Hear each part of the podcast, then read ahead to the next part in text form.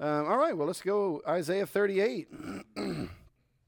In those days, Hezekiah became sick and was at the point of death. And Isaiah the prophet, the son of Amoz, came to him and said to him, Thus says the Lord, Set your house in order, for you shall, you shall die, you shall not recover. Now, if you'll remember, just a little review um, Hezekiah has just gone through the invasion of Sennacherib, the sieging of the, of the uh, city of Sennacherib, of, of Jerusalem, and God killed, killed Sennacherib eventually, sent him home, had him assassinated, sent the Assyrians home. They've been defeated. And now, as we turn to chapter 38, we're getting into the Babylonian section of the book. So we're done with the Assyrians. Now the Babylonian Empire is going to rise up.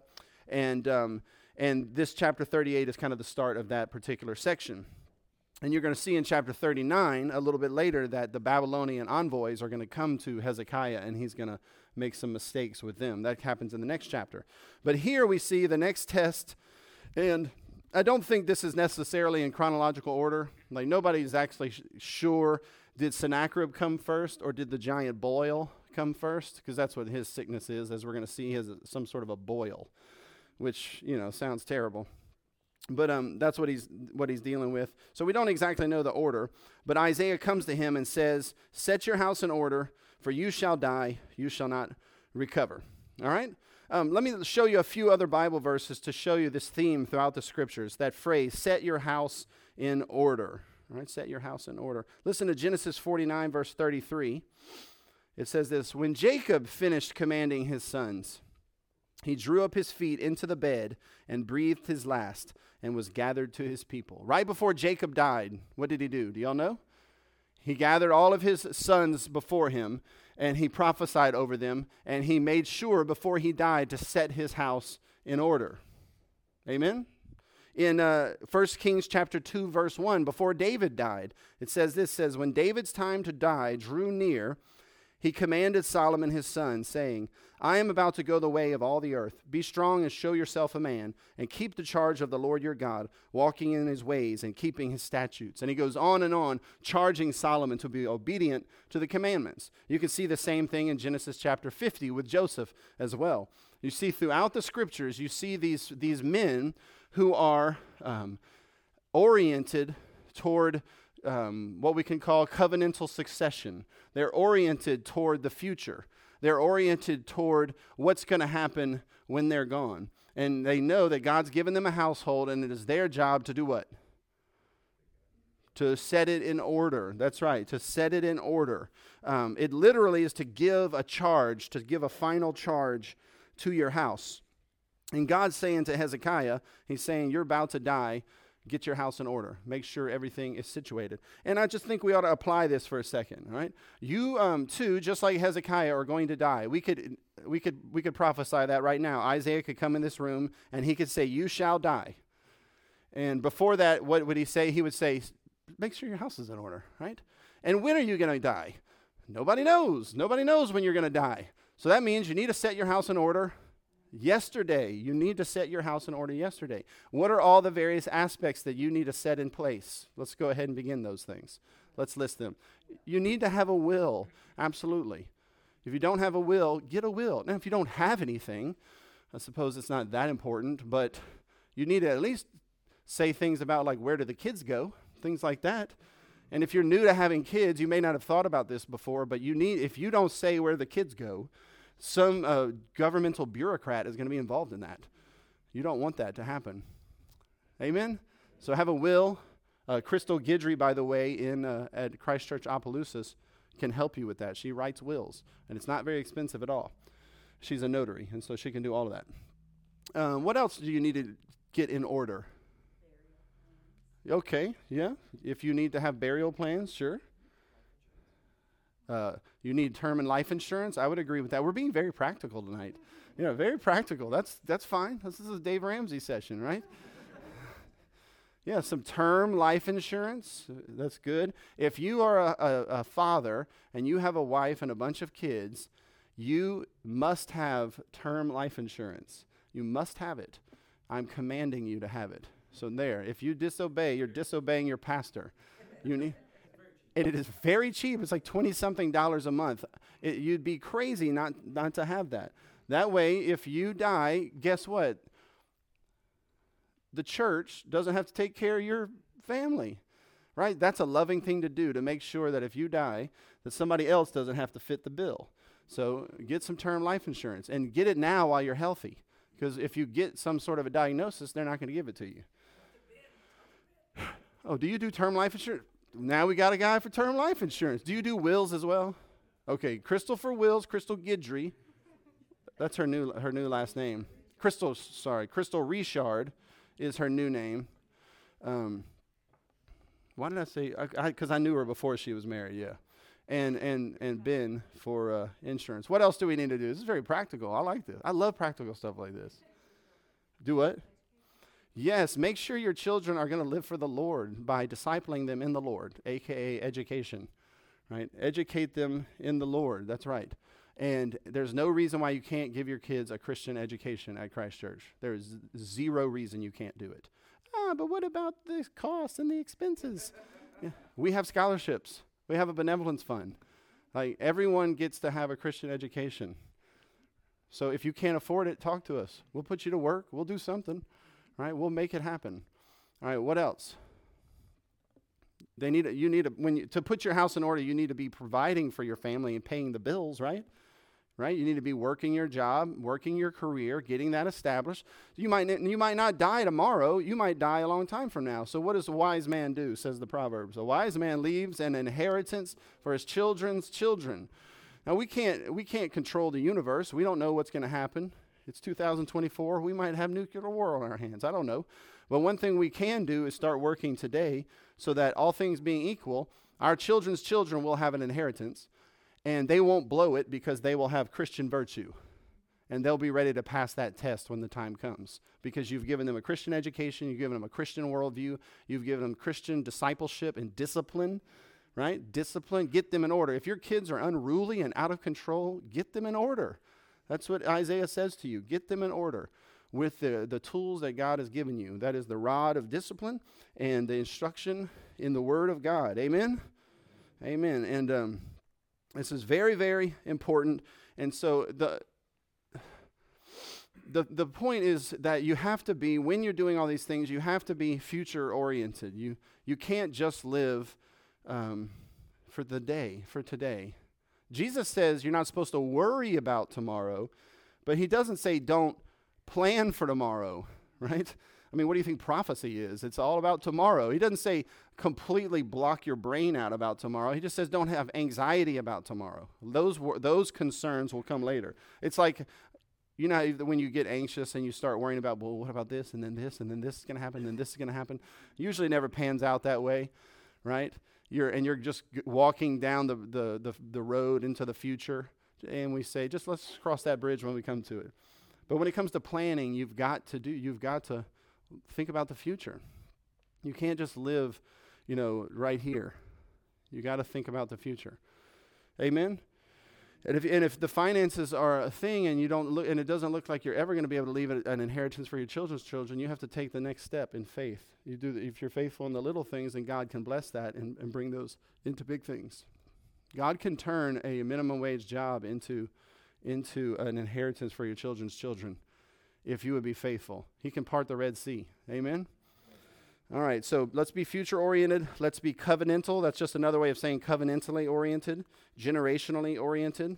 Amen. We want this church to be put in order. And the, the number one thing we have to do for this church to be in order is for the households to be in order. And we all have to do that together. Amen? All right. good, good, good. Now, um, let's continue reading. Well, I'm going to read this one more time. It says, The prophecy is, Thus says the Lord, set your house in order, for you shall die. You shall not recover. And um, you can imagine as Hezekiah receives this prophecy, and we'll talk about this a little bit later, but this is a. Um, this is like when Jonah went to Nineveh and said God's going to destroy the city. The implied reaction, the implied response is for the city of Nineveh to do what? Repent. That's right.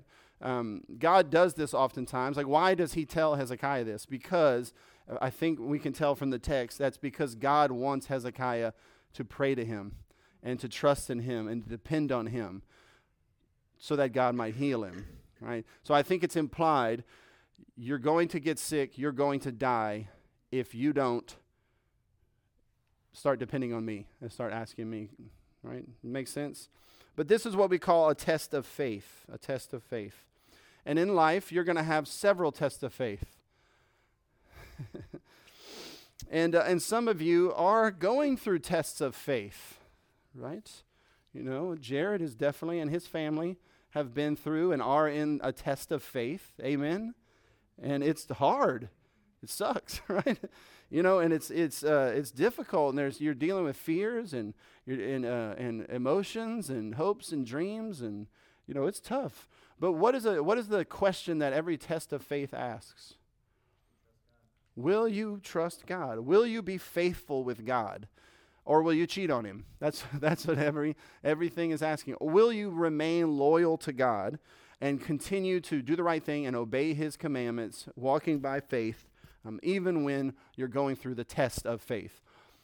Is your faith genuine? Are you real? Are you actually a Christian? And a lot of times, tests of faith reveal that the person is not a Christian. But a lot of times, they reveal that they are a genuine Christian. Amen? And they persevere through that trial, and they grow stronger, and they know the Lord better, and they know themselves better. Else, but y'all want to mention some tests of faith? I've been through tests of faith for sure, you know. I can, I can list a few. It's important that your, ch- your church community know that, right? I will say, if you are going through a test of faith, you got you got to tell someone. You don't. God does not um, desire you to go through tests of faith alone. Amen. He gives you a community, and that community has various gifts that He can use to uh, to help you through it, and it'll it'll draw you closer to your community. You got to think covenantally here. You're not a you're not an individual alone. You are an individual, but that's not it. You're also a part of a, a covenantal community. Your family and your church. I'd like to say you can talk to your civil magistrates as well, but they'll probably make things worse. Um, yeah, they might shoot you. Um, let's consider um, the different types of tests of faith because there are different types. That's one thing I've grown to understand at 46 or 47 years old. I'm not sure right now. Um, 47? Okay. 47. That there's different, there's like, there's, you, you get tested in different ways. You know what I mean? It's like the heat test, then the pressure test, and then, you know, then the, the water test. It's all these various tests. What are all the tests? Well, let's, let's, let's go through all the different styles of test. I'll let y'all. Yeah, I'll give you one the waiting room test. That's, uh, that's the one Shira's in that she was thinking about. Well, you, it's okay. It's good. Oh, that was a test. No, the waiting room test. The waiting room test. If you want to have a baby and you've just wanted to have a baby so long and you're in the waiting room and you're like, you know, when's the doctor going to call my name? Like I was went to the doctor today and I late, waited like an hour. It was terrible. I just sat in the room waiting for him and an hour goes by. Nothing, nothing. Just the waiting room. Lord, have you forgotten me down here? You know, it's the waiting room test. And, and what's the question? Will you be faithful to the Lord? Right? Will you trust and obey? Will you stick to his commandments? Will you keep praying and asking him? Even if you're wrestling with the Lord, right? Even even if you know, even if you're just pouring out your emotions to the Lord, like, please, please, you know, you got the waiting room test. I don't. I think y'all are under- underestimating how hard that can be. That can be hard. Uh, so that's one example. Let's see. Y'all got any more? Y'all not thought about these? you got the health. You got the health style, the health test, right? Bad health. That comes. That scares you. Comes out of nowhere. Blindsides you. Sometimes it doesn't come out of nowhere. Sometimes you've seen it coming a long time. You kind of knew that was going to be a problem because you've been passing. You've been failing other tests right? but sometimes it blindsides you. Do wait, what? You've been failing that donut test every morning, and now you got a health test. right? that's different. That's a little different. You. while waiting, right? yeah. yeah, you got the health test. You get blindsided, right? Man, that's wow. You um, and Hezekiah is going to say it in a little while, but he says basically he says, "I woke up this morning fine, and now I'm going to die." And that's kind of how death is. Like you're fine, and then one, and then you're like, "Oh, now I'm going to die." That is how it is. And that, boy, talk about sneak up on you, especially if you uh, have not been living sober minded, right? That can sneak up on you. But that, you're gonna there's going to be a day at some point, and you're going to wake up, and before you go to bed, you're going to have, you, you are going to not, you're going to die. That's right. Um, there's the financial tests. You ever had those, the financial tests? Those are different than the health tests, though, aren't they? But isn't it great? Not sometimes God gives you all the tests at once, but some usually he usually he spreads them out. Usually he spreads them out. But the financial test is different than the health test, different than the waiting room test, right? But you got the financial tests. And the question is, are you going to be faithful? Are you going to trust him? Are you going to keep praying? And are you going to keep obeying? Are you going to, you, are you going to keep your hope up? Are you going to get turned to despair and frustration? Right? what else? And there's two types of financial tests. There's two there's the, uh, the lack, there's poverty. But prosperity is just as much a test. You get a windfall, like you weren't making that much money, and you get a new job, like Aaron, you get a new job, you're making six figures, like boom, overnight, right? Something like that. So claim that promise. claim that promise. You're you just you get a windfall, and now like that's a test. Are you going to use that money for the kingdom? Are you going to use that strategically? Are you going to save? Are you going to tithe? Are you going to leave an inheritance for your children's children? Are you going to invest in the right things, invest in value, right? Are you going to follow all the biblical principles when it comes to all that money, or are you going to squander it and wake up one day and wonder where all that went, right? It'd still be a debt, right? Are you going to pass the financial test? But then there's the poverty test as well, right? There's the reputation tests, right? When, uh, when you're attacked, uh, when you're slandered. Not everybody handles that well. Not every, it takes a little while to get used to that sort of stuff and get a thick skin. But you get you get worried though. Like you you worry um, that people don't like you, like or are they're excluding you. Ah, you hear one thing. You hear one one somebody said this to you about you. Oh, well now everything's a lie. I don't have friends, right? Have y'all ever had that before? Right? If yeah, if you're a girl that's lived more than like three minutes, you've had this one. but everybody goes through it eventually. It seems like girls go through this way more than guys, but um, it, you go through this though. But then there's also the the reputation. Do what? Amen. right? There's the, the reputation test on the other end when you're exalted and when you're flattered by people and everyone thinks you're great. That's a test too, isn't it? Will you use your fame and notoriety for the kingdom? Or will you let it get to your head and, and, uh, and, and fall off the path? Right? There's a reputation. I can, can keep going. I got tons of tests here. Y'all don't have any more? Yep. Yeah, the uh, straining of relationships, broken relationships. What a, that can be discouraging. That can be really discouraging, right? You've invested all this time and then bang, you know, that's very difficult. You can be tempted to despair right? To uh, you know the the bad kind of guilt, like false guilt, right? All kind of stuff. That's tough. What else? Or I guess there's some uh, relationship tests, like uh, the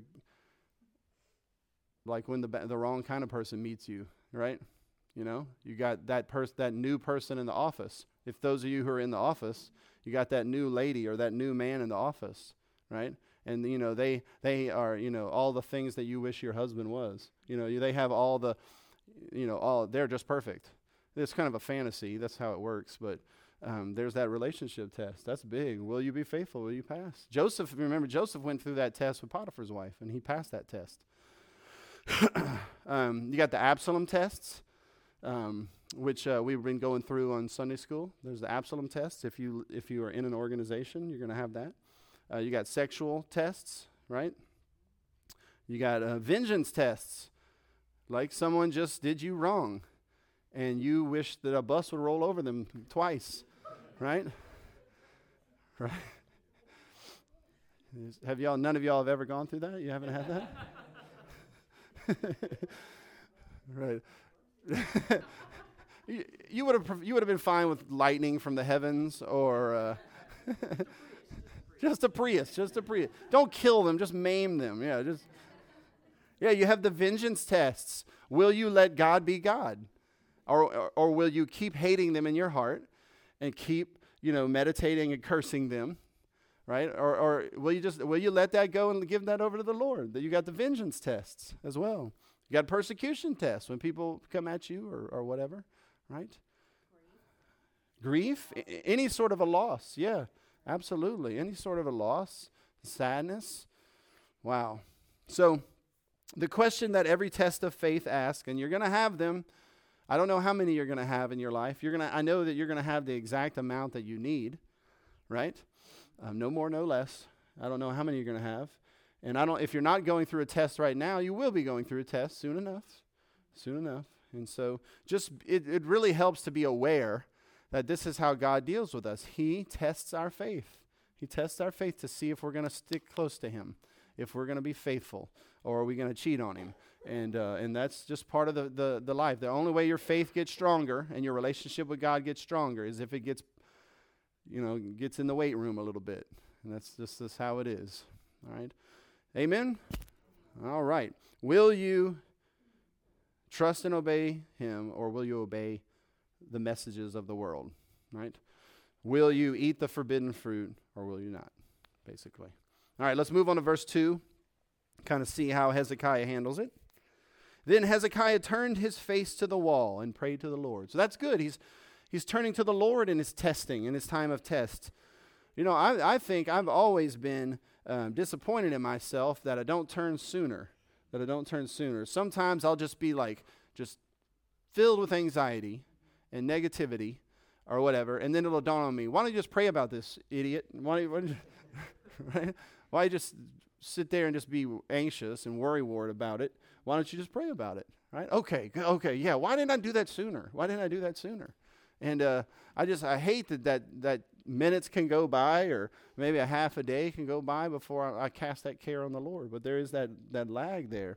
And so, but Hezekiah, you know, Hezekiah is a good king. He's a very faithful king, very righteous king. He turns his face to the wall. I'm not sure what that's about, but that's where he prays. Maybe maybe the wall is is east toward the temple or something like that. And he prayed to the Lord or west toward the temple, or whichever way the temple was from where he was, and said, Please, O Lord, Yahweh, that is, remember how I have walked before you in faithfulness and with a whole heart, and have done what is good in your sight. And Hezekiah wept bitterly. Um, now, you see, I, I think that the reason why God told him this is because it's a test of faith, and he wants he wants Hezekiah to respond in hope and trust and in prayer. And, um, and he does that. And in verse 4, let's keep going.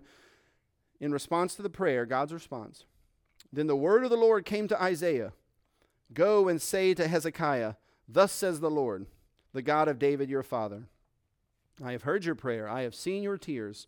Behold, I will add 15 years to your life. I will deliver you and this city out of the hand of the king of Assyria and will defend this city. So look at the promises. I will add 15 years to your life. I will deliver you and this city out of the hand of the king of Assyria and will defend this city. So you see, there's a little confusion about the chronology of this. We're not exactly sure what comes first and at what, you know, when is this happening? Is this the Sennacherib invasion or is this another invasion? Or, but um, that's not necessarily important for us um, today. And then God gives him a sign, verse 7 this shall be the sign to you from the Lord, that the Lord will do this thing that he has promised. Behold, I will make the shadow cast by the declining sun on the dial of Ahaz turn back ten steps. So the sun turned back on the dial, the ten steps by which it had had to climb. So, what is the miracle that God showed, the sign and the wonder? He made the earth uh, rotate backwards, I guess, right? Or he moved. I don't think the sun really moves or he moved the sun, he rotated the the the sun, I guess, is going around like this while also rotating like this. So I'm guessing the earth is spinning and he stops and spins it back and then spins it up again. That's a pretty big miracle, right? I mean, that's other than the resurrection and the incarnation, that might be the biggest. Because just think of all that that would affect. If I mean, think of all that that would affect. So I guess if God can do that, Hezekiah, He can heal you, right? you know, healing Hezekiah is nothing compared to making the earth spin the opposite way for a bit and then come back around. So that's pretty amazing. Yeah. yeah. That's daylight savings time, right? yeah. Oh, there you go. That's another one. But, it, but God says, Look, I'm not just going to say that I love you and then I'm going to do this for you. I'm going to give you a sign. That's a pretty big sign, the earth spinning backwards on its axis. But, um, not, uh, but, and a lot of those signs are miracles. And so you call a miracle that's a sign, you call it a wonder. So we say that phrase, signs and wonders. So when Jesus came and he was walking around on earth saying, I'm the Messiah, repent and believe, um, he performed miracles. And those miracles were signs to attest to the truth of his claims and to the validity of his promises. Make sense? Let's, uh, let's look um, verse 9, the, uh, the response. A writing of Hezekiah. Here he is, verse 9. The, this is the response. So he's going to be healed, and we're almost done, just about 10 more minutes or so. A writing of Hezekiah, king of Judah, after he had been sick and had recovered from his sickness. Verse 10 I said, now here he's going back in time to a description of what he felt like um, and what he was going through when he was sick. He said, I said, in the middle of my days, I must depart. I am consigned to the gates of Sheol. Now, the middle of my days means that he knows that he's dying young. He's only 39 years old at the time. Hadn't had a whole life yet. And uh, I'm trying to find the, the Bible passage, but it's in the Proverbs. And the Proverbs teach us that God has generally, here it is, uh, no, Psalm, Psalm 90, verse 10. Listen, the years of our life are 70, or even by reason of strength, 80.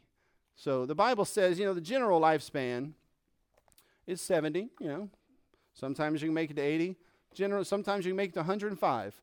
But Hezekiah is saying, I'm in the middle of my life. I'm 39 years old and I'm going to be cut off. And now that's that's a bummer. That's terrible, right? That's terrible. He says, "In the middle of my days, I must depart. I am consigned to the gates of Sheol." Um, the, to be consigned to the gates, to go through the gates of Sheol, it, I think, and commentators point out that Hezekiah believes he's being cursed and condemned and, being, and going to be sent to punishment for his sins. That's what he's going through. And so this is a, this is a slightly nuanced test of faith. This is not just the health test, but this is the health test plus the test of what we can call accusation or condemnation. Have you ever felt like God was going to punish you for your sins? Have you ever had that overwhelming feeling, right? That you were God would the all the bad things that you've done in your past that it's not God's not going to forgive you. You're going to pay for it. And I've I've gone through that before, and I don't if if you can have that. It's just condemnation, accusation. You go through something like a health scare, like Hezekiah's going through, and one of the thoughts you're having is that God's against me. God must not love me, right? That right, Jared's saying, yeah, that's one of the things. Like, what have I done? I'm being condemned.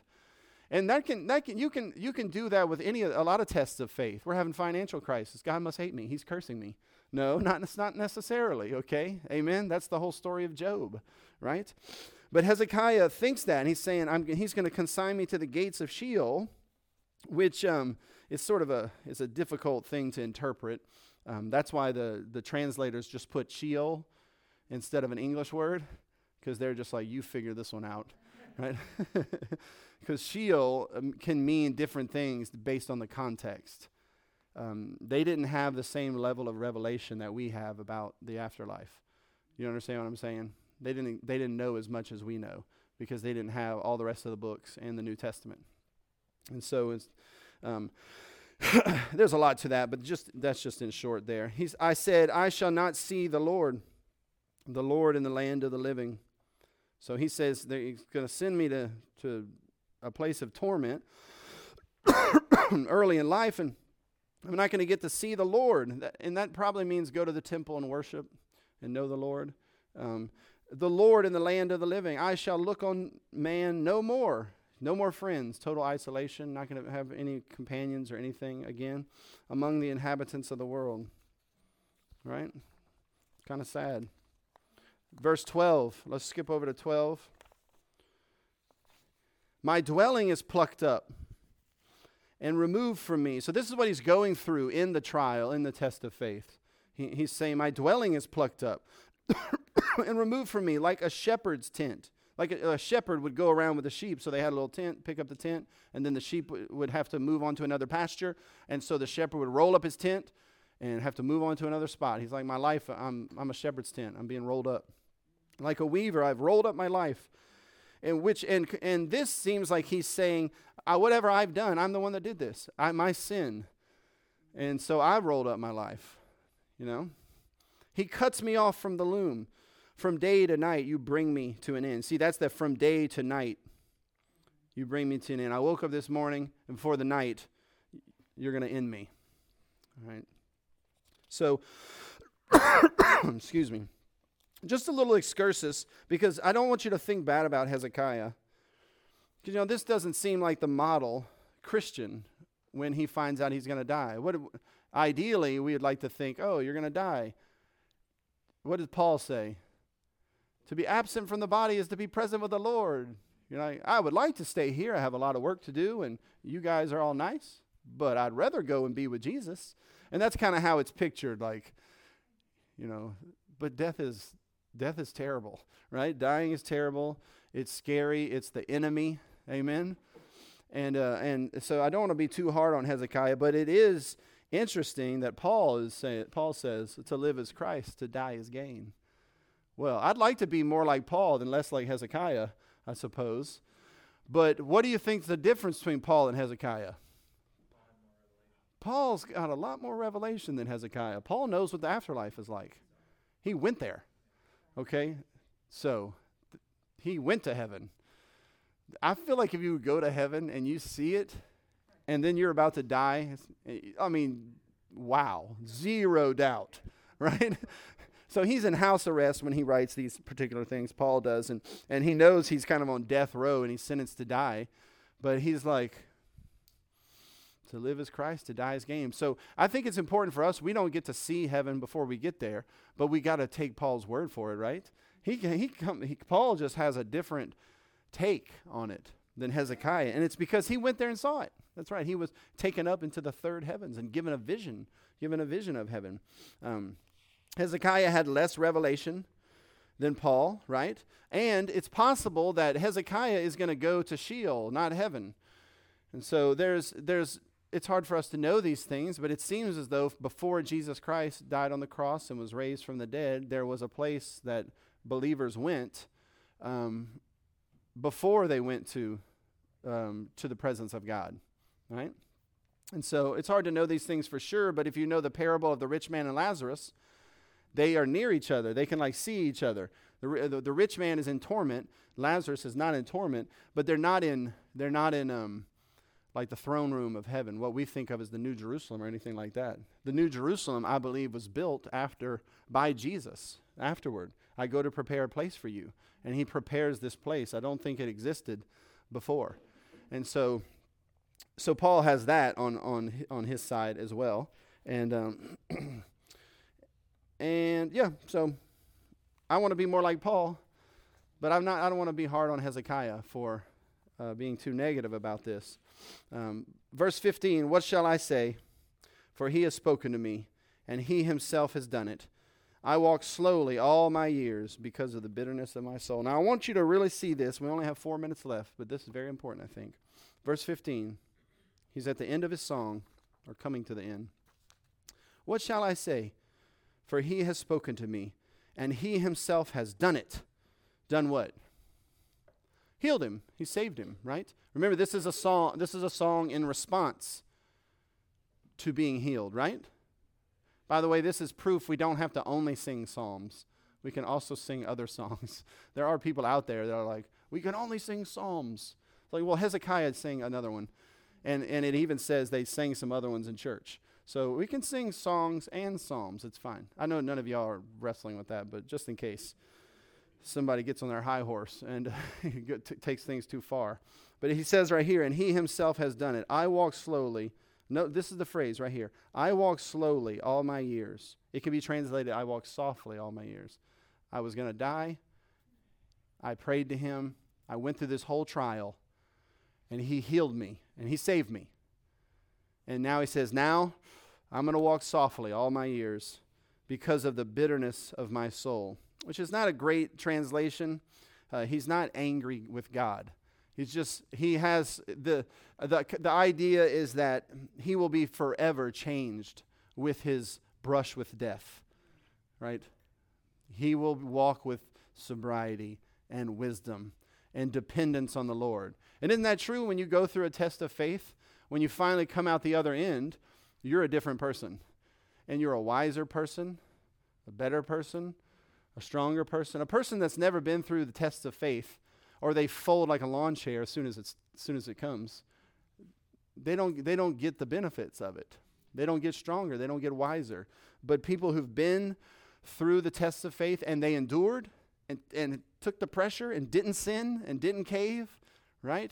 Because it gets worse. It can get worse. The longer you don't cave, it can intensify, right? That's why I always imagine how intense the temptation of Jesus was. Because he never caved. Like we cave after 30 seconds. He never caved. So the, intent, the temptation had to have grown intense throughout the course of his entire life right? All the way until he's on the cross and the Roman soldier is like, come down off that cross. He's getting tempted his whole life. And that it's just intense. And, um, you know, we have one, we get sad, a bad day at work, and we fall, fall to temptations just like that, right? Our wife says something mean to us, and just like that, we fall into temptation. Uh, but Jesus was, he held on. But Hezekiah holds on. He says, now after all of this, the rest of my life, I'm going to, uh, I'm going to be humble and I'm going to be sober and I'm going to be wise and I'm, and I'm going to depend on the Lord. Amen? Amen. Y'all have a good evening.